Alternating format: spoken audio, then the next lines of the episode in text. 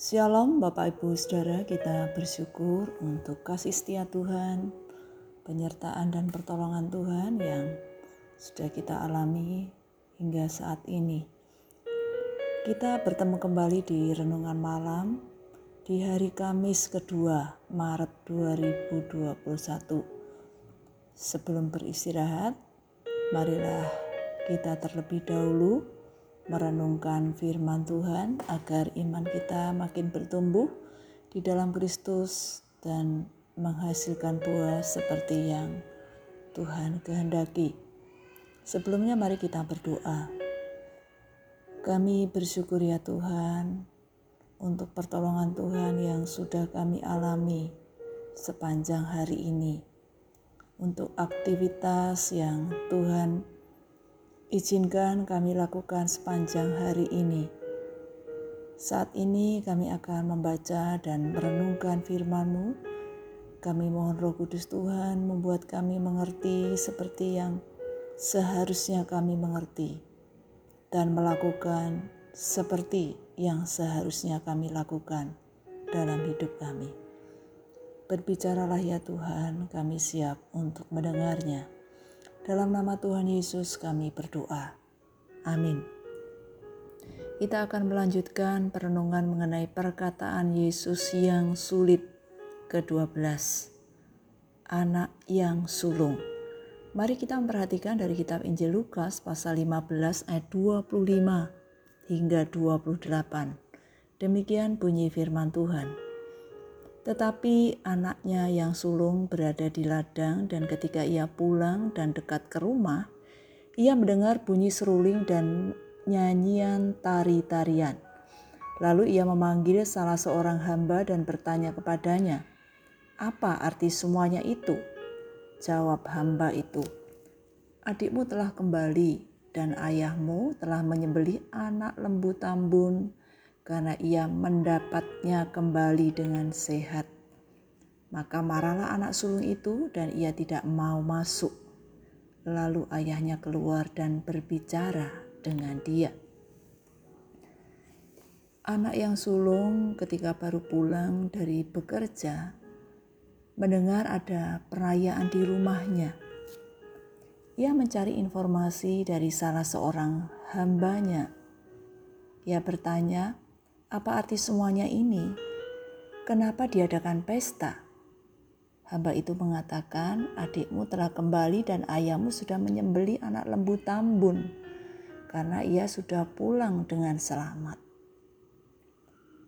Lalu anak yang sulung ini sangat marah, menolak untuk masuk ke rumah, menolak ikut pesta. Ia tidak dapat mengerti mengapa ayahnya mengadakan pesta padahal anak bungsu sudah menghabiskan apa yang sudah menjadi miliknya.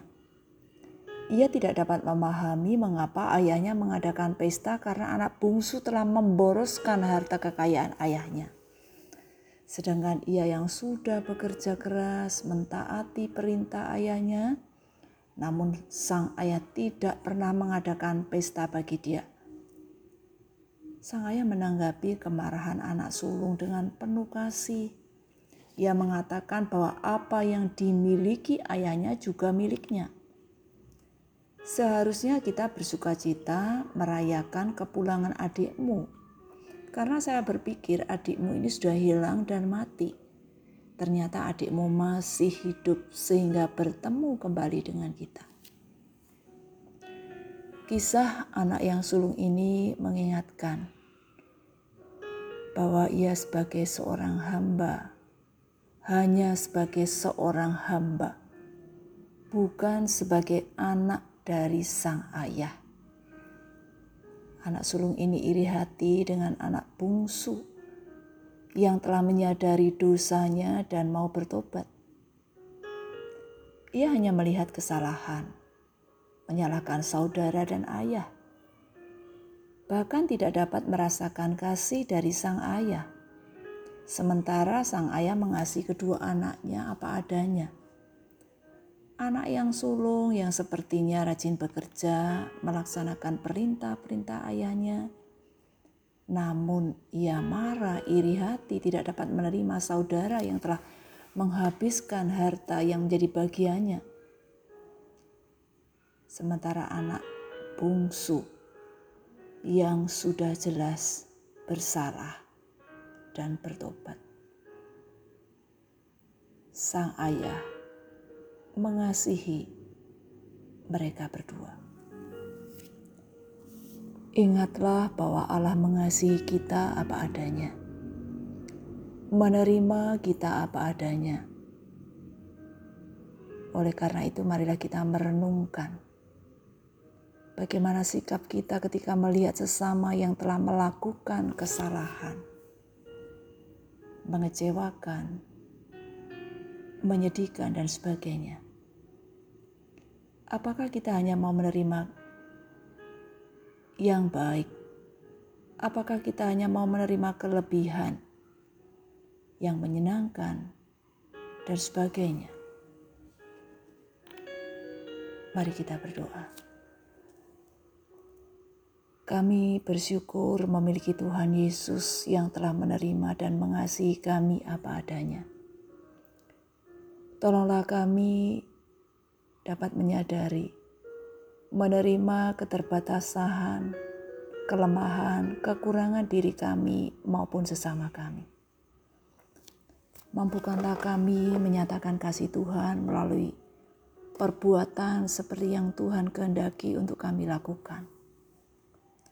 Kiranya kehadiran kami menjadi alat yang berkenan bagi Tuhan. Bapa, kami mempercayakan istirahat malam ini. Hidup kami selanjutnya, kami mempercayakannya kepada Tuhan Yesus. Dengan kasih dan kebaikan Tuhan, kami meyakini bahwa Tuhan akan memimpin, menopang dalam menjalani hidup sesuai dengan rencana Tuhan. Terpujilah namamu, dalam nama Tuhan Yesus, kami bersyukur dan berdoa. Amin. Bapak Ibu sekalian, selamat malam, selamat beristirahat. Tuhan Yesus memberkati kita semuanya. Amin.